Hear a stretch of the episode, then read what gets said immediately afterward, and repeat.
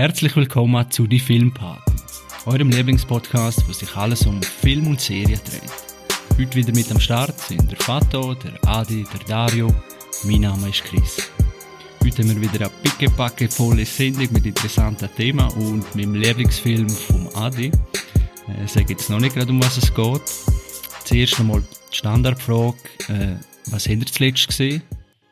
Ich habe zuletzt äh, Leave No Trace gesehen auf Netflix. Das ist ähm, amerikanisches Drama mit dem Ben Foster in der Hauptrolle. Und zwar ist das eine ernste Variante von ähm, Captain Fantastic mit dem Victor Mortensen. Ich weiß nicht, ob ihr den gesehen habt. Und da geht es um einen Aussenseiter, äh, einen Vater mit einer Tochter, der aus der Gesellschaft ausgestiegen ist und äh, in einem Wald in der Nähe von St. Louis lebt und einfach dort völlig abgeschottet von der Gesellschaft in der Wildnis leben und sich da das Leben aufgebaut haben. Und dann Behörden kommen aber ähm, hinter das und äh, versuchen sie wieder zurück in die äh, Gesellschaft zu integrieren. Ja. Und das habe ich das letzte ähm, auf Netflix gesehen. Aber ich habe mein Konto auf Englisch umstellen, damit der Film schauen konnte. Und dann habe ich dort den Film gefunden. Das finde ich noch ein guter Tipp für die, die das nicht wissen. Wenn du das Konto auf Netflix auf eine andere Sprache umstellst, hast du auch automatisch andere Filme zur Auswahl. Ja. Und der Film ist, ist, ist gut gewesen, ja. Aber du hast ja nicht, wenn du auf Englisch stellst, den die Amerikan also das amerikanische Netflix. Nein, das nicht, aber du hast trotzdem ein paar Filme drauf, die sonst auf dem deutschen Account nicht drauf wären. Ah, gut, mal probieren. Ja, also den empfiehlst du noch. Was gibst du von 1 bis 10? Ich habe jetzt eine 8 gegeben, glaube ich. Öh, nicht, wo hast du denn das gegeben? IMDb. Ich glaube, es ist 7 Jahre das 8 gesehen, ja. Öh, 8 auf IMDb, so bist du aber dann, hey. Ja, dass wir noch drüber reden, was das heißt, die Skalierung. Ich habe eine ganz klare Abgrenzung von der Skalierung. 7, 8, 9, 10, was das bedeutet, ja. Ja, 8, also 9, 10, das 7, ist, okay. 7 ist bei mir ein gut, 8 ist es äh, sehr gut, ja. Hat auch etwas ein 9 bei dir? Ja, sicher. Der Film, den wir heute reden? Der hat das 10 natürlich. Oh, ja, muss ja sein, gell, Lieblingsfilm. äh, Dario, was hast du zuletzt gesehen? Ähm, ich habe zwei Sachen gesehen. Das eine ist The Twilight Zone, äh, der Movie. Der ist aus dem Jahr 1983. Ist eine Anthologie, äh, Film, also sprich, es kommen vier verschiedene Geschichten vor von vier verschiedenen Regisseuren, unter anderem Steven Spielberg hat auch einen beigesteuert. Ähm, und für alle, die Twilight Zone kennen, ähm, ist, das ist eine Serie aus den 50er Jahren, wo so Mystery-Themen bearbeitet hat oder besprochen hat. Und das ist eigentlich so der, der alte Vorgänger von Akte X eigentlich und von jeglicher Mystery-Serie, die jetzt stattfinden, hat wirklich eine sehr coole Folge und eine sehr spannende Idee, wo, wo es heutzutage auf YouTube äh, zu finden gibt und eben ähm, es gibt auch gute Bestenlisten von der Top 10 Twilight Zone Serie. Es hat auch das Remake gegeben, glaube ich, letztes in äh, 2000 18 oder so von Jordan Peele. Der ist aber leider nicht so gut gewesen. Äh, also eben, wenn man es anschaut, dann äh, die Originalserie aus den 50er Jahren oder eben der Film. Weil der Film selber ist auch noch cool. Es hat eben vier Geschichten. Zwei oder drei Geschichten, wirklich gute Ideen. Da darf man nicht zu viel spoilern. Man darf sich eigentlich nicht groß vorinformieren, um was es geht. Es, ist eigentlich immer, es gibt immer so Twists und Wendungen bei Twilight Zone. Und ähm, sie spielen immer so ein bisschen mit mystischen Ansätzen und äh, ja, eben so, so Grundidee, was noch sehr cool ist. Kannst du mal eine, eine Geschichte davon, nur so eine Episode, oder hast du gerade einen im Kopf, dass man weiß, um was es ungefähr? Ähm, ja, es ist einfach so, es hat häufig so mit ähm, Aliens zu tun, oder mit Andeutungen von Aliens oder mit ähm, so alternative Geschichten, was wäre, wenn zum Beispiel Nazis gewonnen hätten, aber irgendwie anders erzählt oder es wäre, wenn irgendeine Aliens irgendwie schon längstens unter uns wären und einfach irgendwie anders Herrschaft übernommen hätten oder irgendwie so korrupte Machenschaften. Alles so ein bisschen, eben so spannende Denkansätze, wo ähm, eben mit diesen Gedanken ein bisschen spielt, was alles möglich wäre. Ähm, auch ein fast in natürlich in fantastischer Hinsicht. Und ähm, ja, das ist sehr cool. Was ich noch gesehen habe, ist der Sinner. Ähm, da haben sie auf Netflix permanent Werbung gemacht, ist glaube ich in der Top 10 äh, momentan.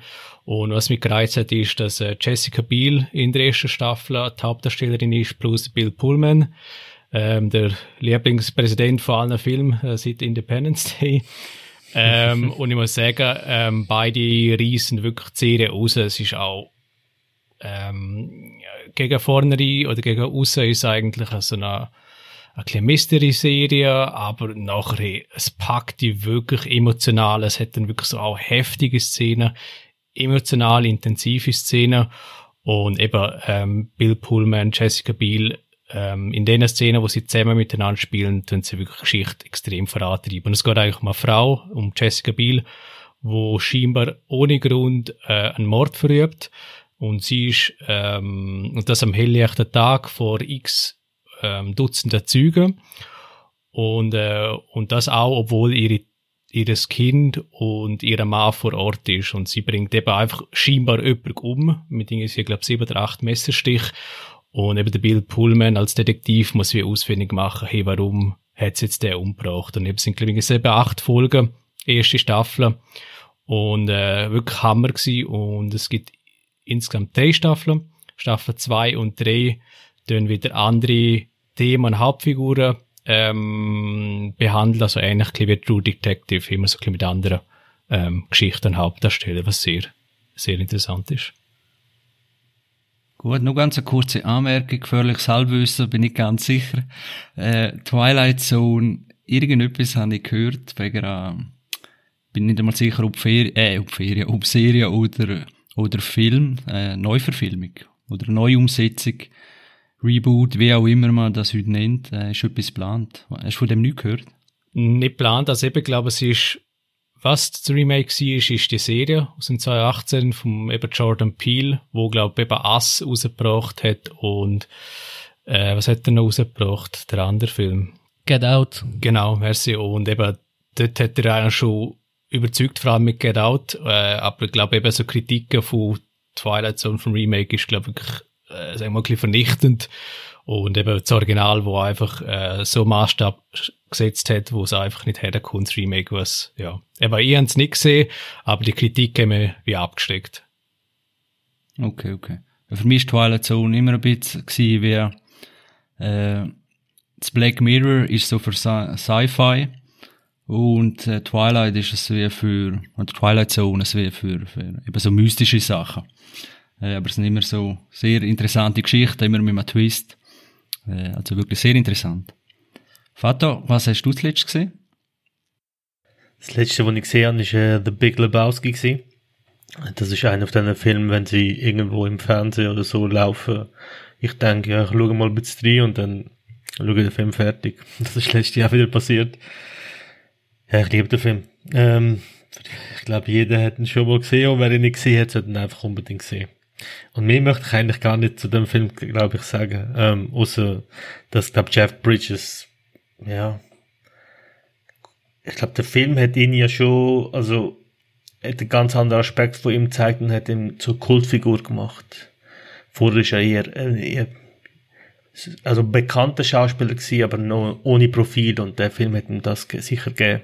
John Goodman, unglaublich gut in dem Film. Jetzt ist er der Dude. Das ist der Dude, genau. Ähm, ja, das letzte, was ich gesehen habe. Ich echt noch niemand gehört, der über den Film schlecht geredet hat. Und ich mu muss, ich bin leider einer. Ich weiß nicht, ob ich bei den Filmbaden noch weiter äh, dazugehören, aber ich habe echt nicht gesehen. und, und über, aber es ist ein bisschen auch, jeder schwärmt so von dem Film und das ist da eben der gute Laune und wenn der schaust und dann hast du wieder, äh, ja, dann, dann holt er die wieder aus dem Tief und das ist so ein guter Film und eine Therapie für alles und, und, und. Und, und dann, ja, schreckt mich das ab und zu so ab oder denke, den tue ich mal schauen, aber, aber, ja, den Zeitpunkt noch nicht gefunden, aber muss den anscheinend wirklich nachholen. Äh, unbedingt. Schau ihn einfach an. Und ich würde auf gar nichts hören, was er irgendjemand sagt. Alle Leute in meinem Umfeld finden ihn auch aus irgendeinem anderen Grund auch geil. Also klar, der Film ist an sich ähm, so wie er ist, äh, einzigartig und, aber wenn ich im Umfeld lasse, dann finde ich ihn eigentlich eben unglaublich witzig und dann nimmt dich mit. Andere finden ihn unglaublich auch düster, weil der hat auch düstere Momente und, nein, ich finde ihn, ich finde unbedingt einfach nur schauen. Gar keine Erwartungen haben. Ja, das sagt sich so leicht, gell, wenn man alles also mitkriegt. Das ist gut, äh, ja. Wer weiß, vielleicht kann ich nächstes Mal davon erzählen, aber äh, verspreche nichts. Oder wenn er mir gefallen vielleicht wird das nächstes Jahr dein Lieblingsfilm. Ja, wer weiß, wer weiß. wenn wir noch ein bisschen warten, zum Minus sind wir ja noch nicht gekommen. Äh, Genau. Ja, und da ich so ein unglaublich viel beschäftigter Mann, Mann bin, ich weiss nicht, wie ihr das machen, habe ich den letzten Film, oder der, den ich gesehen habe, ist auch der, wo wir jetzt besprechen, nämlich der Lieblingsfilm vom Adi. Und ich würde ihm gerade das Wort übergeben, damit er kann offenbaren, was für eine Perle denn er da rausgesucht hat. Jawohl. Also mein Lieblingsfilm ist Heat. Das ist äh, Action Crime Thriller, würde ich jetzt das mal einordnen, von 1995. Mit der Hauptrolle, in der Hauptrolle der Al Pacino und Robert De Niro. Das Ganze inszeniert hat äh, Michael Mann. Und äh, der Film selber ist ein Remake vom äh, Film LA Takedown von 1989. Und der ist ebenfalls von Michael Mann inszeniert worden.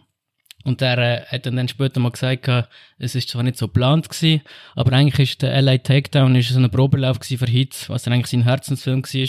Da hat er können schauen, was ist gut gelaufen, was ist nicht so gut gelaufen und hat dann die guten Sachen übernehmen für, ähm, für Hits selber dann. Da der LA Takedown ist äh, ein Fernsehfilm gewesen. Und der ist nur 90 Minuten gegangen und hat fast keine Zeit gehabt, um dort irgendetwas die, mit, mit mehr Tiefgang zu erzählen, ja. Vielleicht kurz zu der Handlung bei Heat. Ähm, es geht primär um den Neil McCauley. Das ist der Kopf von einer Bankräuberbande. Und er ist eigentlich so der Beste in seinem Fach und ähm, macht LA schon seit einem Zeitchen unsicher und dreht ein großes Ding nach dem anderen. Und der Film fängt dann so an, dass er, ähm, dass sie so einen panzerten Transportwagen ähm, überfallen und der Überfall läuft nicht so gut, wie er geplant war, weil zwar, weil ähm, Polizisten ums Leben kommen und das ist eigentlich nicht im Neil McCauley sein Stil. Und der Neil McCauley, der ist von Robert De Niro gespielt, so nebenbei. Und weil der Überfall eben nicht so gut gelaufen ist, kommt dann langsam äh, die Polizei dann auf die Spur und nimmt die Verfolgung auf. Und dort ist auf der anderen Seite vom Gesetz, steht dann eben der Al Pacino in seiner Rolle als Vincent Hanna und nimmt dann langsam die Verfolgung auf von dem Neil McCauley. Und durch das ähm, entwickelt sich dann ein unglaubliches Katz-und-Maus-Spiel über zwei Stunden und 50 Minuten. Und der Film ist für mich, ich habe es schon damals am Vater gesagt, das ist für mich eigentlich der beste Actionfilm, was es gibt, obwohl es eigentlich gar kein lupenreiner Actionfilm ist, sondern ein, ein Actionfilm zuerst mal mit Tiefgang, ein Actionfilm, wo aber auch gleichzeitig eine Charakterstudie ist, über zwei Typen, die auf der unterschiedlichen Seite vom Gesetz stehen, durch das getrennt sind, aber eigentlich vom Charakter her ziemlich gleich sind, ja. Und das zeigt sich auch in mehreren Szenen in dem Film. Und wieso der Film auch einer von meinen Lieblingsfilmen ist, ist mal ganz klar, der Al Pacino ist schon immer mein Lieblingsschauspieler gewesen. Ich meine, der Typ, der hat in den 70er Jahren einfach, der hat Film gedreht, das sind, das sind, äh, ich, meist, ein Meisterwerk nach dem anderen. Ich All-Time Classics. All-Time Classics, wenn ich an Serpico denke, an The Godfather, ähm, ja, ich weiß gar nicht, was alles sagen. Dann 80er Jahre hat er dann äh, Flaute gehabt, 90er Jahre ist dann wieder brutal zurückgekommen, unter anderem mit Heat, mit Glenn Gary, Glenn Ross, mit Insider. Alles unglaublich gute Filme. Any Given Sunday, einer von meinen Lieblingsfootballfilmen auch. Und dann, wie es der Zufall will, macht er noch mein zweiter Lieblingsschauspieler mit, der Robert De Niro. Ist einfach eine absolute Legende. Und äh, es ist als hat eine unsichtbare Macht die beiden irgendwie zusammengeführt in einem Film und für einen Film, der einfach Weltklasse ist, was das Geile ist. Weil das sind zwei so super Charakterdarsteller und dann nimmt sich der Film auch wirklich auch die Zeit, lässt den Figuren Raum und Platz, sich zu entwickeln über fast drei Stunden, dass du dich einfach so gut mit denen kannst identifizieren. Soll ich jetzt weiter erzählen, weil mal jemand von euch einspringen, bevor ich einen Monolog aushärte? Gibt es kritische Stimmen vielleicht? Mal ein bisschen provokant gefragt, äh, vielleicht ein bisschen ein Gegenkontrast. Äh, ich bin in der Film äh, die Woche oder die letzten Tage zuerst mal gesehen, ich musste über zwei Öbert verteilen, weil äh, über drei Stunden Version habe ich gehabt. Der Vater hat vorher gesagt im Vorgespräch, es gebe noch eine geschnittene Version. Äh, und ja, die habe ich in dem Fall garantiert nicht gehabt. und ja, das ist dann meinerseits, sage ich, auch schon so fast das Einzige, wo man ankreiden könnte, obwohl ich irgendwas das auch gesehen, dass es wirklich ein bisschen eine Stärke ist, äh, die langen Szenen, wo es je nachdem gibt, dass er wirklich der Charakter Zeit gibt und was ungewöhnlich ist, auch recht viel vor, also bevor die eigentliche Szene oder bevor etwas Wichtiges passiert in einer Szene, fängt er schon ein bisschen noch früher an, als es andere Filme machen. wo man sich dann fragt, ja, was passiert jetzt überhaupt in dieser Szene? Dem passiert etwas. Und nachher wird das auch wieder wie aus, ausgefahren, schön, oder ausgefadet, schön langsam. Und, also nicht immer, aber das ist mir aufgefallen. Besonders äh, im Kontrast zum Film von letzter Woche, Steve Jobs. Dort habe ich bemängelt, dass genauso Ruheszenen oder so einfach mal ein paar Sekunden an Einstellung, äh, ja, wirken lassen, hat mir dort gefehlt. Und das ist natürlich bei dem Film äh, richtig cool zum Zukommen, aber be ja, bringt halt eben mit, dass der Film sehr, sehr lang wird durch das. Und, aber ja, der Al Pacino und der De Niro, die brauchen einfach, die brauchen die Ruhe, die müssen mit allein mit Mimik, auch sage ich jetzt merke ich, dass die gehen wieder in die Schwärme ich kann wieder negative Sachen bleiben. Aber allein die Mimik von denen, äh, allein die Augen vom, vom El Pacino oder so, das drückt so viel aus, wenn er auf, also in eine Richtung schaut oder äh, irgendwie der Mundwinkel noch ein bisschen aufzieht, dass man es kaum wahrnimmt, aber er nur riesen Ausdruck oder ein Gefühl etwas überträgt. Äh, ja, also ich habe wirklich lang nicht mehr so einen Film gesehen und es ist wirklich jammer, jammer schade, dass es so Film einfach, ja, praktisch nicht mehr gibt. Äh, das ist so wie fast der letzte von seiner Art. Äh, ein Satz noch, bevor ich mal das Wort weitergebe. Er hat mich ein bisschen, ich habe halt einen anderen Film zuerst gesehen, wo er mich sehr daran erinnert hat, und das ist der Departed vom Martin Scorsese. Und das hat mich wirklich so, es ist zwar nicht so eine Maulwurfgeschichte unbedingt, wie bei The Departed, aber es ist halt so Katz- und Maus-Spiel ein bisschen. Und äh, mit, mit überraschenden Wendungen je nachdem und, und auch Action und dann eben wieder die ruhigen Szenen. Also das hat mich sehr daran erinnert und finde beides ganz grandiose Film. Einfach der Heat finde ich noch ein bisschen realistischer, je nachdem ein bisschen düsterer, ein bisschen dunkler vom, vom Feeling. Aber äh, ja, beides großartige Filme. So, jetzt gebe ich das Wort einmal ab. Fato? Ähm, ja, ähm, jetzt muss ich überlegen, damit wir nicht alle aufs Gleiche, vom Gleichen schwärmen, muss ich gerade überlegen, was kann ich noch ja, du sagen. Darfst auch noch mal, ich... darfst auch noch mal Schauspieler schauen. Ja, Gell, darf ich nochmal sagen, wie unglaublich gut die zwei sind. Äh, ich glaube, bei mir wär, ist, der Niro, ist der Nero immer so ein bisschen mehr als Pacino, das ist einfach der Unterschied zum Adi, aber ich verstehe das voll. Ähm, das, äh, die sind sehr nah beieinander. Äh, was will man mit dem Film noch zusätzlich sagen? Ich Vielleicht noch, was mir unglaublich gut gefällt, ist die Weitwinkelkamera, wo die, also die Kamera, wo die ganze Zeit im Weitwinkel filmt. Das gibt ähm, der Stadt und ähm, den Szenen auch so viel Platz. Und man bekommt ein richtiges Gefühl, mit den sein. Ähm, ganz vor abgesehen von der einen Action-Szene am Schluss, äh, die Verfolgungsjagd, wo so realistisch ist. Ähm, auch der Soundklang, also wie sich die Waffen anlösen und alles, das ist so realistisch. Die Action ist, nimmt einen so mit, dass man, ich sag mal, anders als in sonst in Filmen es einfach cool findet, wenn es aufeinander geschossen wird und alles explodiert und wow, ist es da einfach viel dezenter, aber es wirkt auf einem viel schlimmer und eben viel realistischer und das nimmt einen viel mehr mit. Das muss ich sagen, das macht der Film wahrscheinlich einzigartig. Das hat mir schon lange einen Film nicht so gezeigt wie der. Natürlich der Unterschied äh, zu, zu meinem Film von letzter Woche ist halt auch 20 Jahre älter. Ich glaube, früher hat man auch, hat Zuschauer auch mehr Geduld gehabt, man hat auch mehr Platz gehabt für so, sich Zeit nehmen. Das machen heute Film nicht gern. Heute müssen sie sofort reinhauen, sie müssen sofort, es muss ständig etwas passieren. Das hat der Film nicht. Und die Ruhe, mit, wo der Film mitbringt. Ich muss sagen, als ich das erste Mal gesehen habe, als Kind, und alle, also mein Vater, meine Brüder, die älter sind, sagen mir, du musst den Film sehen, der ist unglaublich gut, einer der besten Actionfilme, De Niro und Pacino. Und ich habe den gesehen, wie alt bin ich da gewesen? Vielleicht 13 oder so. Man muss sagen, mein Bruder hat mir recht früh lassen, so Filme schauen, was ich recht geil finde.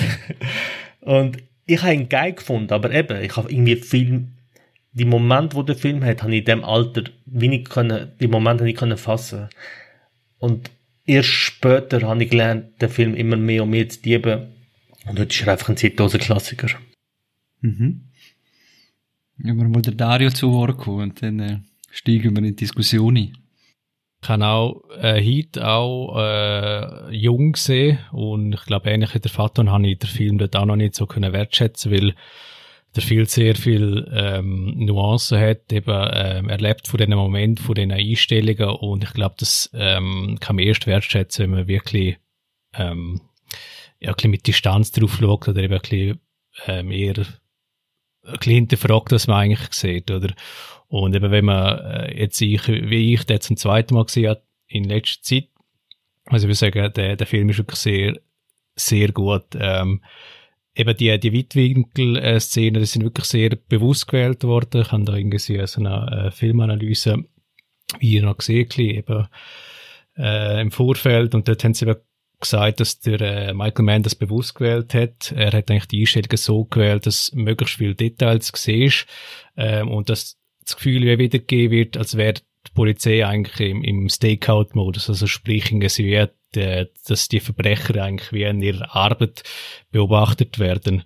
Und ähm, ich glaube, was, was der Film wirklich ist, ist wirklich eine perfekte Symbiose zwischen Realismus und, und auch Style. Ähm, eben, das ist etwas, wo vielleicht der Michael Mann nicht immer so zu 100% herbekommt, äh, Stichwort Miami Vice, wo es vielleicht mehr in die Style äh, Schiene geraten ist, aber eben bei, bei Heat hat er das perfekt herbekommen. Ähm, eben, der, ich glaube, der Vater hat es schon angesprochen, mit den Schüssen ähm, und mit den realistischen Geräuschen, das haben sie so herbekommen, äh, dass sie wirklich das Mikrofon bei den äh, Waffen wo es abgeführt worden ist, haben sie es wirklich dort platziert, damit der Realismus überhaupt überkommt. Und eben bei der eigentlich berühmtesten Szene dort bei dem Banküberfall, wo eigentlich schief geht, haben sie, glaube pro Szene irgendwie 800 bis 1000 Schüsse verjeten quasi und verlochen und das pro Szene. Und das sind dann eben schon so eindrückliche Sachen und vor allem eben auch, dass dann wie die Szene an reellen ähm, Schauplätzen in L.A. gedreht worden sind, das sind glaube ich 65 gewesen, führt sicher dazu bei, dass der Film wirklich ähm, so roh übrig kommt, so echt, so ähm, im Englischen gibt es den Begriff visceral, also wirklich so äh, er so wirklich äh, dort wie auf das Marktbein erschüttern. Und das merkst du ihm wirklich an. Und vielleicht sind die Längen, die man zwischendurch hat, die ruhigen Momente, sind dann vielleicht der bewusste Kontrast, Kontrast, wo der Michael Mann genutzt hat, um wie dann die intensiveren Szenen ähm, besser wahrzunehmen und zu wertschätzen. Und ich muss sagen, eben der Film ist wirklich einer von der, von der besten Actionfilme, muss ich sagen. 65 Schauplätze, hast du gesagt? Ich habe gelesen, ja, 65 richtige Schauplätze. Ah, das ist ein rechter Kontrast zu einmal Greenscreen heutzutage. Yes. Ja, der Film setzt LA extrem gut in Szene, ja, das stimmt, ja. Ja, du hast einfach das Gefühl, nach dem Film kennst du irgendwie die Stadt. Also weißt du, du hast so das Gefühl, dort zu sein. Und äh, ich bin noch nie dort gewesen, aber Leute, die dort sind und den Film gesehen haben, sagen, das ist einfach so wirklich perfekt überbracht, das Gefühl, äh, wie die Stadt sich anfühlt. Auch mit dem Licht und ähm, ich weiß jetzt nicht, es wirkt einfach alles extrem realistisch als Licht, sieht aus, als würde er sehr mit natürlichem Licht geschaffen haben. Also so wirkt der Film auf jeden Fall extrem. Das macht wirklich gut. Also jetzt muss ich auch mal etwas Negatives noch reinwerfen, apropos Realismus, äh, wo der Robert De Niro an der Bar hockt, ziemlich Anfang vom Film. Und ich glaube von einer schönen Frau angeredet wird und gerade das wie, ja, Spoiler, kommen ins Zimmer. Äh, ja, das ist so typisch Hollywood gewesen, wo ich das gesehen habe.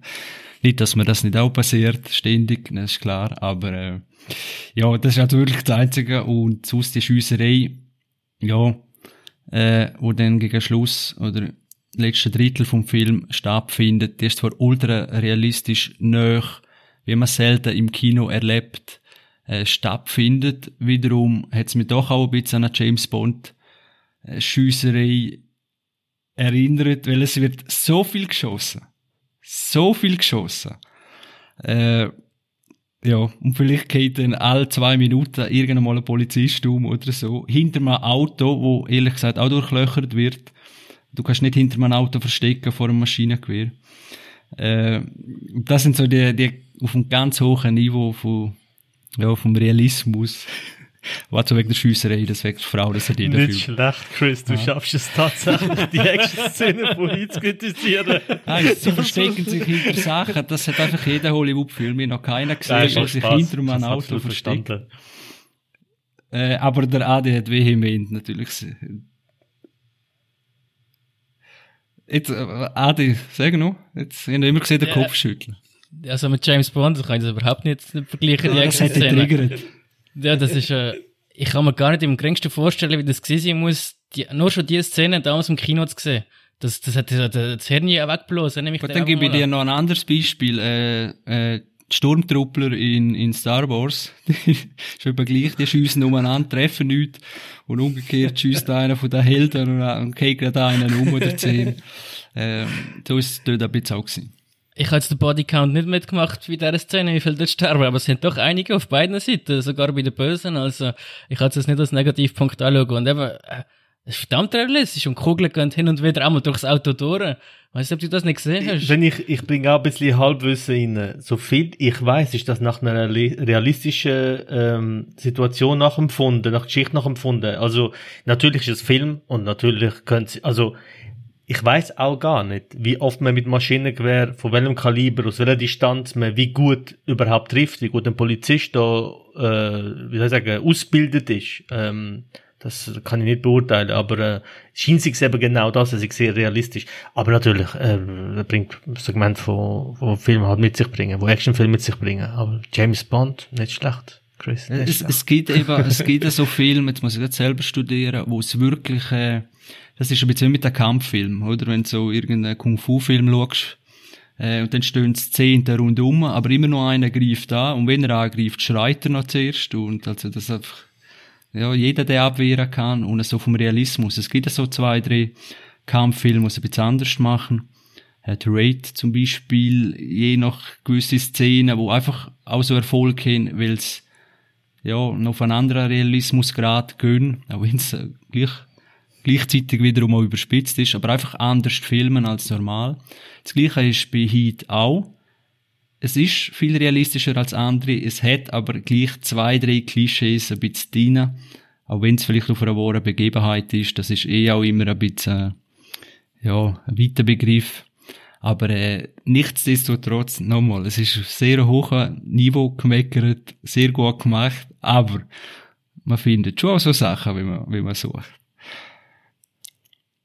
Ja, Ja. Vielleicht, vielleicht zum Ver äh, die Verteidigung meine vom Adi. Ähm, äh, eben so Stichwort äh, Vorrecherche. Ähm, was noch spannend ist, sie haben ähm, der, der Michael Mann und auch die Schauspieler, also Al Pacino und De Niro, haben viel äh, mit echten Verbrechern geredet, mit echten Polizisten, mit echten Ausbildnern. Ähm, ich glaube, der De Niro und so ist auch im Gefängnis gewesen und hat wirklich auch Gefangene interviewt und hat auch wirklich äh, die gefragt, hey, wie ist denn das? Wie ist ein Verbrecher? Wie verhaltet er sich?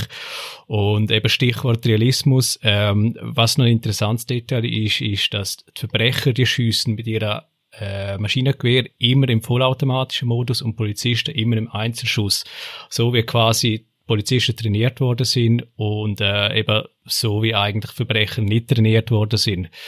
Ähm, das ist so ein interessantes Detail und auch, ähm, was auch noch spannend ist, ist, dass der Val Kilmer, auch mitspielt, wo ich finde auch äh, sehr cool äh, in dem Film ist, ähm, er hat so einen geübten Waffenumgang, dass seine Handhabung, äh, glaube bis heute als Trainingsvideo dient. Ich glaube es bei den Marines in Bezug auf Waffen nachladen und äh, quasi Waffenwechsel ähm, durchzuführen. Und eben das spricht, glaube ich, auch ein bisschen in die weitere Diskussion, wie realistisch will man Film machen, wie realistisch will man das Game machen, beispielsweise, wenn man die Diskussion weiterführen will. Wenn man bei GTA irgendwie äh, eine Kugel äh, abbekommen würde, dann wäre das Game fertig und beim, bei einem Film etwa das Gleiche, oder? Irgendwo musst du vielleicht schauen, dass du den Re- Realismus überbekommst oder ähm, möglichst vermitteln willst. Aber du willst ja gleich noch die Geschichte bis am Ende erzählen, weil sonst ist ein Film 20 Minuten lang und, und der Bösewicht ist tot, oder? Das ist, glaube ich, so die Schwierigkeit, ähm, die Balance zu finden. Und eben, wie ich vorher gesagt habe, ich glaube, Heat kriegt es wirklich perfekt her zwischen Style und Realismus. Äh, noch ein bisschen Halbwissen, aber so ein Fun Fact. Ähm, Ganz genau weiß ich es nicht, aber ich weiß, dass äh, ich habe mal ein Interview gesehen mit Danny Trejo, wo er sagt, dass er im Knast war. Und das ist während der Zeit bei Heat, wo ihn De Niro besucht hat. Ähm, unter anderem auch wegen, eben, wie der Dario gesagt hat, weil er halt mit echten Verbrechern geredet hat. Und äh, Danny Trejo hat gesagt, er sei reingekommen in den Knast und alle im Knast sind ruhig gewesen und haben ihn so bewundert und behandelt, weil das ist natürlich der Pate, der da reinkommt, oder? und äh, äh, einfach so ein lustiger Side-Effekt, den ich mal gelesen habe. Ja, der Dari hat einen guten Punkt angesprochen, weil Kilmer, ich, ich mag den Typ eigentlich nicht, ich sehe den nicht gern. Aber genau in der Rolle, finde ich, ich kaufe ihm das total ab in der Rolle mit seinem blonden Zöpfli. Er ist richtiger Bad Motherfucker dort und er macht's gut, ja. Sogar das schafft der Film. Er muss ja wie ein bisschen auch nerven. Weißt, er ist ja der, der ein bisschen immer aus der Reihe tanzt. Aber dann doch dort ist, wenn man ihn braucht. Aber er ist immer die Unsicherheit, sehr emotional, instabil, kommt mit Geld nicht klar, kommt mit seiner Frau nicht klar. Und ich mag ihn eben auch nicht so. Und genau deshalb passt er auch so ein bisschen in die Rolle. Ich finde das, äh Aber, oh Mann, bin ich der Einzige, der da äh, negativ sagt. Äh, bevor ich noch, noch mal zum Positiven komme, genau, er ist zum Beispiel jemand, wo, wo zeigt, oder für mich, äh, die Hauptdarsteller, De Niro und Al Pacino, machen eine rechte Entwicklung durch. Und, also es ist allein schon eine Kunst, dass die zwei Größen sozusagen zwei, oder dass der Film zwei Hauptrollen hat und das irgendwie schafft, äh, das Gleichgewicht ja, nicht zum Stören. Dafür drängt es einfach alle anderen Charaktere völlig aus dem Bild. Äh, ich finde die im Gegenzug von, von ihnen zwei recht eindimensional. Sie sind am Anfang wie am Schluss äh, ja mehr oder weniger ja, aber was willst du machen? Willst du die Vier-Stunden-Version schauen mit allen äh, vier, die gleich viel Raum zum Atmen haben? Nein, aber du kannst ja den anderen auch Szenen geben und eine andere kürzen. Also, jede einzelne ist dann vielleicht, ja, wenn man sie nicht gesehen hat, weiß man sie vielleicht auch nicht äh, den, den schätzen oder vermissen. Äh, also das ist kein Argument. Äh, man muss ja nicht einfach immer alles herhinken, man kann es auch dann ein bisschen anders machen. Äh, das ist einfach ein bisschen, aber wiederum ist es auch ein Kompliment, dass es überhaupt, ja, zwei eben so Schwergewicht, äh, ja, in einem Film so Platz haben. Und da komme ich eigentlich gerade zu meiner besten Szene, wo ich dann auch wieder etwas Negatives gesehen was, warum es nicht einfach mehr von dem gibt. Das ist, wo es das erste Mal aufeinandertreffen, der, äh, De Niro und Al Pacino im, im Dinner. Und wo man einfach so, man, man hat Geschichte von beiden mit, ich weiß nicht, ist so im ersten Drittel vom Film oder fast der Hälfte. Genau in der Mitte. Also genau in der Mitte. Und man hat schon von beiden so mitgekriegt, wie das Leben ist, äh, ja, wie es denken, was der Charakter ist. Und beide sind halt mega Alpha-Tier. Und dann ist man so richtig gespannt, was reden die miteinander, was haben sie einander zu sagen. Und das ist eigentlich, ja, das ist einfach großartig. So die Szene allein könnte so schön einrahmen und äh, ins Wohnzimmer hängen. Das ist einfach, äh, von dem hätte ich gerne mehr gehabt. Das ist einfach so, ja, der Austausch gibt zwischen den spannenden Charakteren. Und man merkt auch dort in dieser Szene, dass eigentlich, wenn der eine halt auf der Seite vom Gesetz, der eine ist der Verbrecher. Und wenn jetzt aber beide auf der gleichen Seite wären, dass es eigentlich ziemlich ähnlich ticken, äh, ihren Job, wo, oder wo sie gewählt haben, äh, das ist so eine Leidenschaft eigentlich, sie Gleichzeitig macht sie ihr Privatleben kaputt, weil sie immer noch das im Kopf haben und dem noch jagen. Der eine im nächsten Bankraub, der eine Verbrecher zu fassen. Und ja, wiederum können sie ohne das nicht leben. Und man merkt in dieser Szene, dass irgendwas wie Respekt aneinander zollen und gleich wissen sie, hey, einer von uns, wenn es so weitergeht, ja, kommt Minimum in den Knast oder wird es nicht überleben. Und das ist einfach so eine geniale Szene, da kann man allein, allein die Szenen analysieren unendlich lang. Also für mich ist das die beste Szene im Film. Und für euch?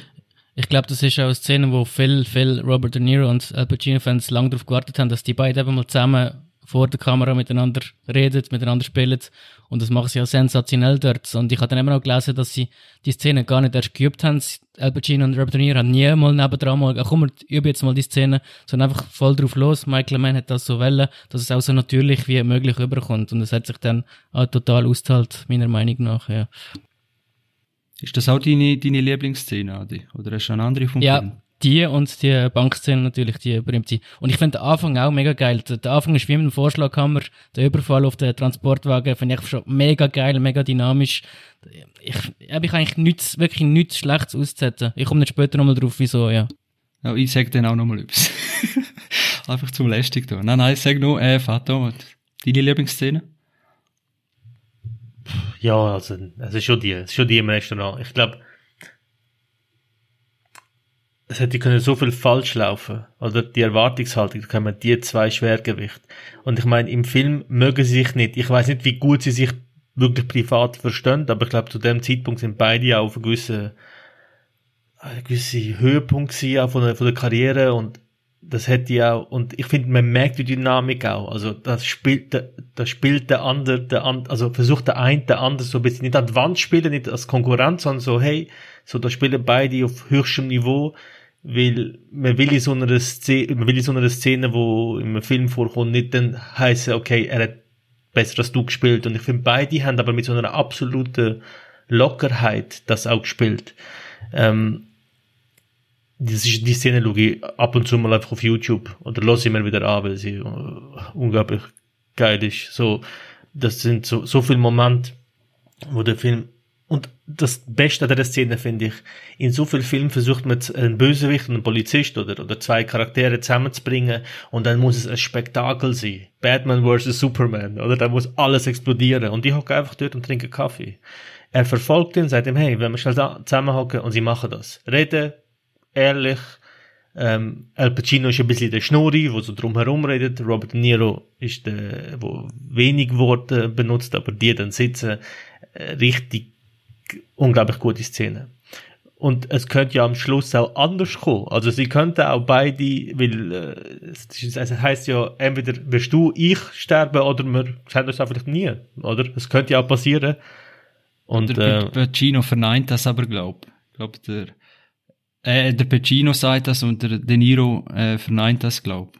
Oder nicht, Adi? Nein, der De Niro sagt, ja, eventuell treffen wir uns gar nicht und jeder geht seinen Weg, aber der Pacino geht nicht wirklich drauf genau hin, umgekehrt, okay. Ja, genau. Er will ihm so quasi sagen, du, du, weil das wäre, dann würde ja Pacino sagen, ja, stimmt, du könntest ja auch fliehen. Das lässt er natürlich nicht zu. Dario, bist du gleicher Meinung mit der Lieblingsszene? Ja, klar, eben die Tristan-Szene und der Banküberfall, ähm, wie, wie, wie gehabt. das sind Highlights. Ähm, ich finde einfach noch wenig spannend, äh, dass eigentlich der Bösewicht, der De Niro, ähm, er eigentlich der, der, der, Turn quasi macht zum Guten und er will sich, er will quasi sich niederlegen, mit der Frau zusammenkommen. Und er ist so kurz davor. Aber das lässt ihm einfach nicht los, äh, dass, dass, er, dass, ihn, dass einfach noch etwas offen ist und er will seinen Job abschließen. Und das, ist, das wird ihm schlussendlich zum Verhängnis. Und ich, das ist, glaube ich, so das Tragik, äh, komisch eigentlich daran am Film, dass eben, er, er hätte können schaffen, oder? Aber er, ja, das Drama ist, ist eigentlich perfekt. Das, was du jetzt ansprichst, ist fast die, das ist fast die stärkste Szene, wo es am, ja, kleiner Spoiler, am Schluss ist er, äh, der De Niro mit seiner Geliebten im, im Auto und eigentlich schon richtig, ja, Freiheit, sagen wir mal, am Fahren. Und es könnte in einer, in einer Anführungszeichen Happy End enden. Und dann gibt es auch so eine lange oder eine gefühlt lange Szene im Auto, wo niemand redet, wo einfach mitfahrt, man fährt sozusagen mit als Zuschauer und merkt, dass der, De Niro etwas beschäftigt und dann denkst du, oh, was passiert echt jetzt? Und tatsächlich äh, zieht er das Auto um, wendet und fährt in sein Verderben sozusagen, weil er eben etwas noch erledigen muss, wo er, ja, wo er einfach nicht kann lassen. und das ist genau das, wo ja, nachher eben leider zu viel ist. Äh, da frage ich mich halt auch ein bisschen, wenn es dann wieder eine wahre Geschichte war, dass, das ist sicher ein filmisches Element gewesen, äh, wo aber auch perfekt in, in Szene gesetzt worden ist. So mit der Autofahrt und dann eben, wie, es im Leben halt ist, haben wir eine Entscheidung. Und ja, jede könnte letzt sein und das hat der Film auch sehr gut äh, ausgearbeitet. Hat noch einer von euch im Kino gesehen? Äh, also ich habe nicht im Kino gesehen, nein. Ich kann nur sagen, das ist nicht auf wahre der Film. Das ist nur die, die Bankszene mit den Taktiken, die äh, die Räuber und die Polizei anwendet, ist einfach sehr realistisch und auf wahre Begebenheiten noch äh, gespielt worden. Ja, nicht der ganze Film selber, ja. Aber was ich noch will sagen ist, ähm, dass, ähm, was Daria gesagt hat, mit eben gute Seite, böse Seite, ich habe so eine ganze, ein simples Credo, was einen Film angeht, wenn es eine gute und eine böse Seite gibt. Der Film ist nur so gut, wie der Bösewicht auch gut ist. Also, wenn du hast einen hervorragenden Bösewicht, dann ist der Film auch, auch hervorragend. Für mich ist der Bösewicht sogar noch viel wichtiger als der Hauptdarsteller selber. Wenn der Faszination aus mir ausübt und der Charisma, wo dich mitzieht, dann ist das automatisch fast schon ein geiler Film. Und bei dem Film ist eben speziell. Du hast die, die Rollenverteilung ist eigentlich klar da, gut und böse, aber trotzdem, du identifizierst dich mit beiden gleichermaßen und du kannst als Zuschauer auch selber entscheiden, mit wem willst du jetzt mitgehen, mit wem möchtest du, dass das am Schluss schafft. Und das, du bist wie doppelt emotional äh, belastet, ja. Und das finde ich an dem Film auch so das Geile, ja. Äh, ja, vor allem ist da, also klar, der Polizist ist der gut und der Bankräuber ist der schlecht, okay, Räuber und Poli kennen wir, aber ähm, beide haben Fehler und beide haben gute Aspekte so und ähm, der einzige Unterschied und der ist natürlich gewaltig ist, dass Robert De Niro halt ein Mörder ist. So, er tötet halt, wenn es muss sein. Und, aber da du ja, wie du einmal gesagt hast am Anfang, Adi, er das eigentlich gar nicht will. Also er versucht dem aus dem Weg zu gehen, seit ihm auch im Gespräch. Ich will niemand töten, aber wenn es um mich, um mein Leben oder sein Leben geht, dann erschieße ich ihn. Und das ist so, die Charaktere sind wirklich so gut ausgearbeitet, dass also ich mich, ich reg mich jedes Mal in den Film schaue, reg ich mich auf, dass Robert De Niro nicht davonkommt. Also weißt, ich finde das, Al Pacino ist ein extrem guter Polizist, der soll alle anderen verhaften, aber lass doch ihn gehen. Weißt, ich meine, das ist so, das macht mich, und deshalb ist der Film auch so gut, weil dem das nicht gibt. Oder weil das wäre wahrscheinlich auch ein Ende, wo man dann, würde sagen, wo, wo nicht so viel Kraft hätte, wie das Ende, wo wir da haben. Weil, das ist das Interessante. Es ist, glaube einer der ersten Filme, wo ich wirklich für die böse Seite bin und will, dass der Räuber das wirklich schafft. Der De Niro ist eigentlich der perfekte Anti-Held, oder? Ähm, unfreiwillig, oder? Ähm, und eben vielleicht zum Stichwort vom Adi wegen, äh, eben, äh, wie wichtig eigentlich ein Bösewicht ist, oder? Also Stichwort, zum ein bisschen äh, ausschlagen, äh, Stichwort Fargo Season 3, dort der Bösewicht ist einer der besten, die ich je gesehen habe, in Serien oder in einem Kinofilm. Ich glaube, äh, Vater und du hast auch gesehen ähm, sensationeller Bösewicht. Yes. Ähm, ich auch. Hast du auch gesehen, es sensationell, also das ist wirklich bis jetzt einer von meinen äh, Lieblingsfiguren, kann man sagen, und auch Stichwort äh, Dexter, glaube ich, Season 4, der, glaube Copycat Killer, der, der Ältere. John Lightgo. John Lightgo, mein Gott, eine Legende und äh, allein die Szene dort am, am Küchentisch äh, mit der Familie und ähm, Eben, also die, so geil, die, die ja. es wissen, eben die Tür ist abgeschlossen und Kinder sind dort und er macht eine Bewegung und die Familie spurt geht. Das, das ist wirklich so, da kriegst du Gänsehaut beim Zuschauen und ich kriege jetzt gerade fast wieder Gänsehaut, wenn ich in die Szene nachher denke. Das ist sensationell. Das müsste mal noch eine eigene Episode geben. Ähm, beste Bösewicht, Seven, Dark Knight, ich will gar nicht weiter erzählen. ja, genau. Joker kommt mir halt auch gerade als erstes so in den Kopf. Ja. Da würde jetzt der von James Bond nicht zählen, weil dann fehlt eben der berühmte Monolog am Schluss, wo er immer zum Verhängnis wird. äh, so, so ist so da zum Austin Glück Powers. nicht, aber ja, genau. Oh, der, der, der ah, muss ich auch wieder mal schauen. Was ich auch noch sagen, sorry schnell, dass der Film eben auf mich äh, filmhistorisch äh, recht große Bedeutung hat, weil aus meiner Sicht ist der Film Heat eben das letzte große Werk von Al Pacino und Robert De Niro. Sie haben vorher ganz viele Meisterwerke gemacht, aber das ist in meiner, meinen Augen ist das wirklich der letzte, letzte große Film. Nachher ist sind schon noch gute Filme bei beiden äh, hinterher gekommen, bei äh, Al Pacino, Donnie Brasco, The Insider und so, und beim äh, Robert De Niro, was ist dort noch gekommen? Äh, Sleepers zum Beispiel. Irishman. Äh, Nein, das zähle ich jetzt nicht gerade dazu, ja. Ich finde ihn gut, ja, aber jetzt ist eben kein Meisterwerk. Aber ab heute ist es wirklich tendenziell immer eher bergabwärts gegangen. Und darum ist es für mich einfach so das letzte grosse Werk. Und auch für Michael Mann ist das sein absolute Meisterwerk gewesen, ja. Ja, die 90er, das sind die besten Jahre gewesen, sag's immer.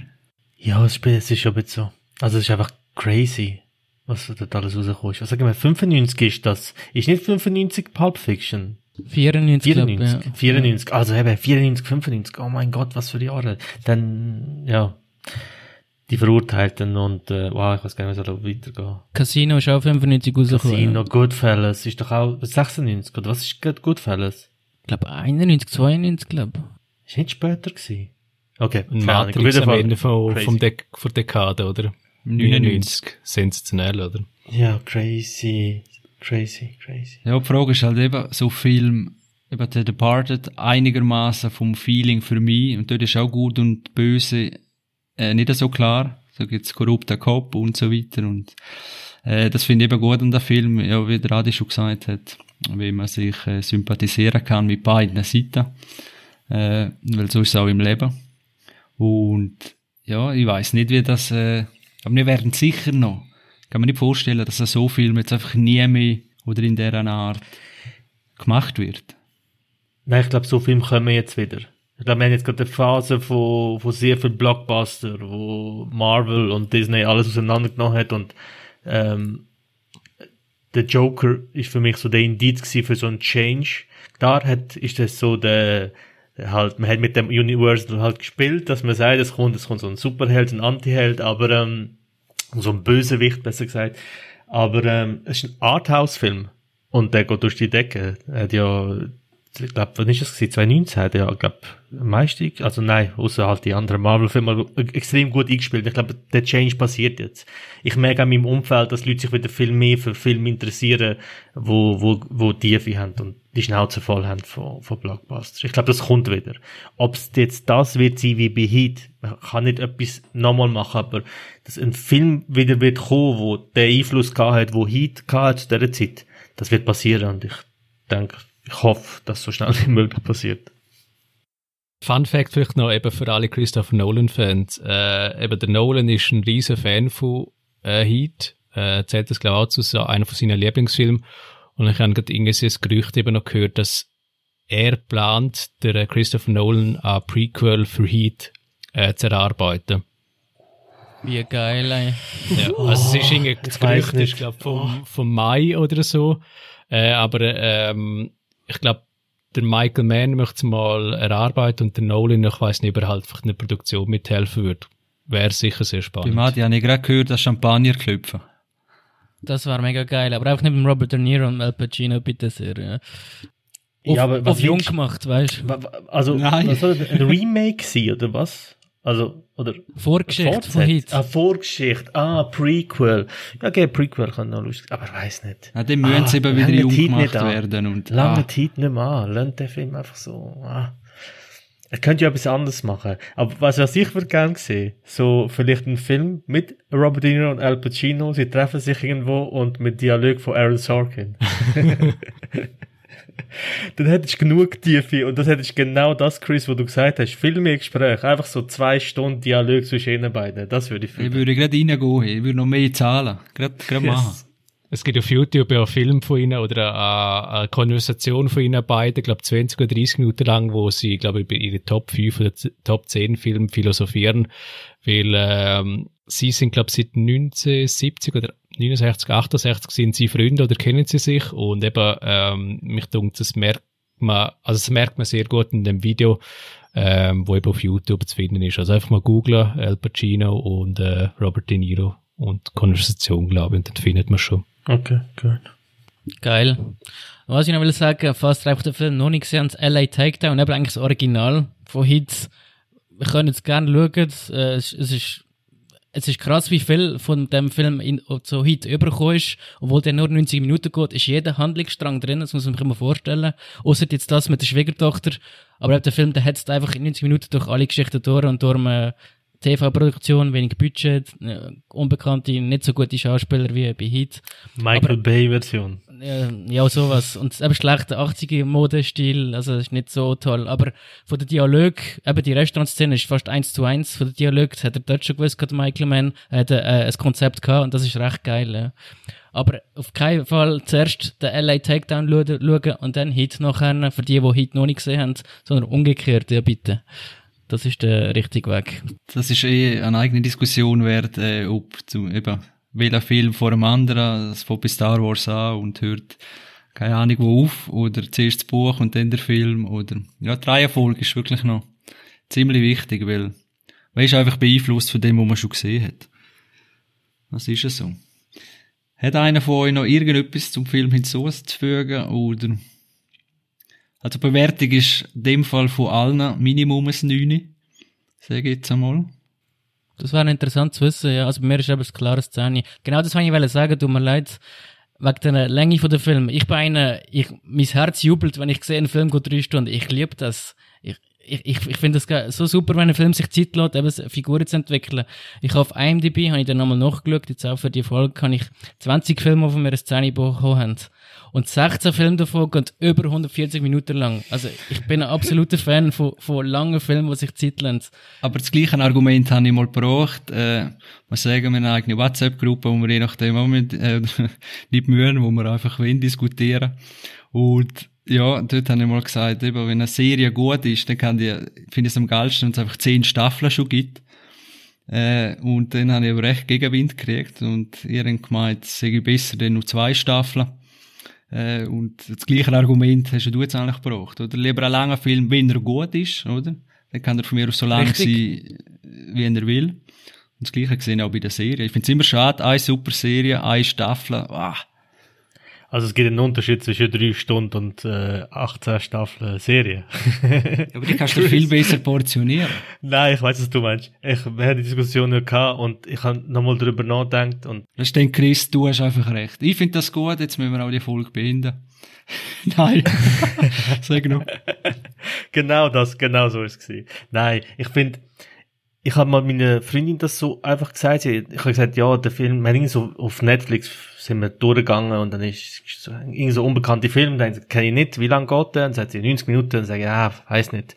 Richtig gute Film gehen eher länger. Und dann hat sie gesagt, schon, muss das so sein? Und dann habe ich gedacht, ja, irgendwie schon. Und wenn ich so, jetzt habe ich ein bisschen länger drüber nachgedacht und es ist halt einfach so, dass die meisten guten Filme, wo ich, also die, die meisten Filme, die ich gut finde, gehen einfach lang. Aber es gibt natürlich auch Filme, die nicht so lang gehen und trotzdem sehr gut sind. Ich glaube schon ganz ähm, genreabhängig. Genau, gibt's und es gibt genauso gut, es gibt und es gibt unzählige Filme, wo ich drei Stunden mehr gegeben habe und dachte, oh mein Gott, was mache ich da? So ein drei Stunden Horrorfilm kenne ich glaube gar nicht. Wäre aber vielleicht auch mal einer, wo dann vielleicht einmal gut wäre. also wie lange geht Midsommar? Weiß einfach. Ich glaube zweieinhalb Stunden so.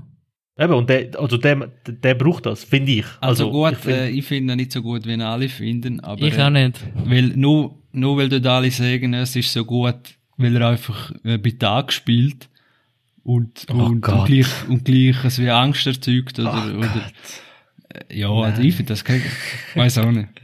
Aber das Nein. ist vielleicht anders. Horror macht etwas mit einem oder nicht. Und wenn man das fühlt, dann findet man den Film extrem gut. Wenn man das nicht äh, fühlt oder empfindet, ähm, dann, ich glaube, Horror ist so wie ein Genre, wo wirklich extrem einfach was mit einem macht. Und Midsommar hat mich zum Beispiel noch tagelang beschäftigt. Und es gibt Bilder, wo ich nicht aus meinem Kopf kriege. Bis heute Aber schaust du viel Horror oder so, so Film? Nein, ich habe jetzt wieder angefangen. Meine Freundin ist eben Horrorfan. Sie schaut schon seit eh und je gerne Horrorfilme. Aber ich habe jetzt äh, durch Get Out und, äh, Daria am Anfang erzählt hat, ähm, und Us und hat dann unglaublich gut über Hereditary und Midsommar gehört. Wobei die meisten sagen, dass Hereditary besser sieht, habe ich noch nicht gesehen. Aber Midsommar hat mir unglaublich gut gefallen. Das, die Bilder, die Musik, das, das, das Gefühl und was der Film für mich gemacht hat, ist, dass, dass du ständig irgendwie denkst, ja, es ist weird, aber man macht das so ein bisschen mit. Ja, irgendwie, ah, okay, die sind halt so. Äh, muss man vielleicht sagen, wenn man, also es ist ja kein Spoiler, es geht darum, dass, äh, damit die Leute verstehen, worum es dem Film geht, es geht darum, dass sie, ähm, dass eine Gruppe von Studenten nach äh, Schweden geht. Ist das richtig? Ganz Schweden, ja, genau. Im Norden so. Genau. ich glaube, das ist Schweden. Und, ähm, also so ein Frühlings, Frühlings Jahreswinterfest. Genau, mit so Midsommar, genau, ja. Und, ähm, und dann passieren halt Sachen. Und ich, ich, Sehr gut zusammengefasst. Ja, ich will ja nicht spoilern. Der Film ist nicht so, er ist ein Horrorfilm, also kann ja, ich mir vorstellen. Aber er, er hat mich sehr an The Village erinnert. Der ist natürlich schlechter. Äh, oder... The Village mag ich zum Beispiel auch. Ja, aber, aber ist das so eine, so ein, ein Manko, wo Midsommar äh, hat, wo einfach 90 99% von allen Horrorfilmen hat und Midsommar hat bei mir ehrlich gesagt auch gehabt, oder habe ich das nicht weggekriegt, ist immer so, würde ich mich auch so verhalten. Oder? Und das ist so halt typischer Klischee, so in der Horrorfilm, eben gehen sie noch allein in den Keller und ja, aufteilen und ja, noch alles Wichtige weglegen und das Handy hat halt gerade kein Akku und so. Oder benehmen sich halt einfach, wie man sich, ja, Und findest das hat der Film? Ich finde genau das macht Und er ich finde, dort passiert so, also es passieren so komische Sachen, oder? Und dann bleiben sie halt einfach nochmal, oder? Und dann können wieder schlafen, und können wieder, und Tag für Tag, und ja, da wäre schon am ersten Ding, wäre ich schon weg. Und hätte die Polizei geholt, oder? Aber, Ja, also ich, ich- habe das also ein ja, bisschen gehabt mit, kann man- mit, mit schauen, weißt du, Ja. wie, wie viel löhnt sie zu? Ja. ich, ich, ich weiss nicht, Dario, du hast ihn glaube ich auch gesehen. Ähm, Nein, aber ich ich, glaube, wir haben mal über den geredet. nein, ich habe eine Zusammenfassung gesehen und ich weiß ungefähr, um was es geht und was so die Thematik ist. Ähm, Ja. Und ich muss sagen, eben, ich, ich habe den Film nicht gesehen, aber ich habe so die Thematik drumherum hat mich so wirklich geguckt, weil halt, weil mich so ein bisschen Themen interessieren. Eben, es geht so ein bisschen um Sekten und so ein bisschen alternative, ähm, also mysteriöse, mysteriöse Sachen. Und ja, also ich habe es mir irgendwie mal vorgenommen, aber bin wie nicht dazu gekommen. Also das, was du an, dem Film kritisierst, Chris, aber ich glaube, es ist, es ist natürlich subjektiv. Genau das finde ich macht der Film eben gut.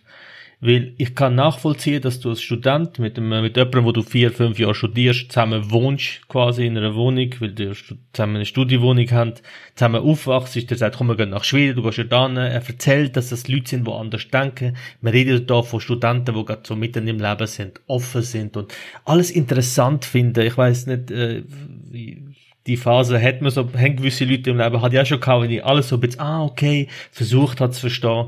Und der Film steigert sich so minimal in Sachen rein, dann gibt's natürlich noch Substanzen, die ins Spiel kommen, wo, wo Leute beeinflussen. Dann ist man am Arsch von der Welt in einem fremden Land. Und man redet sich da so wie ein bisschen ein und der Mut, dort wirklich zu entfliehen und sagen, hey, das ist alles krank, was ihr da macht. Ich glaube, das denkt man als Zuschauer, aber wenn man ganz ehrlich ist, in dem Moment weiß ich nicht, ob man das machen würde. Vielleicht schon, äh, vielleicht gewisse Leute schon, aber ich kann es nachvollziehen, was die Leute gemacht haben. Genau das macht der Film, was andere Horrorfilme nicht schaffen. Aber das ist komplett, komplett Genau, subjektiv. gebe dir komplett recht, es kommt nur darauf an, entweder, weil das überleist als wie nicht aktiv, dass entweder Mhm. fühlst du mit, kannst du dich reinversetzen und dann bist du wieder dabei, oder Ja, eben genau. nicht. Genau. So, wir sind jetzt schon am Ende von dieser Folge, sehe ich gerade, und ja, wenn niemand mehr etwas hinzufügen hat, würde ich sagen, beenden wir die Folge und ich danke euch drei und natürlich allen Zuhörern für das Zuhören von dieser Folge und wir freuen uns auf die nächste und wünschen allen noch eine ganz gute Woche und bis bald. Ciao miteinander. Tschüss zusammen. Ciao. Ciao zusammen.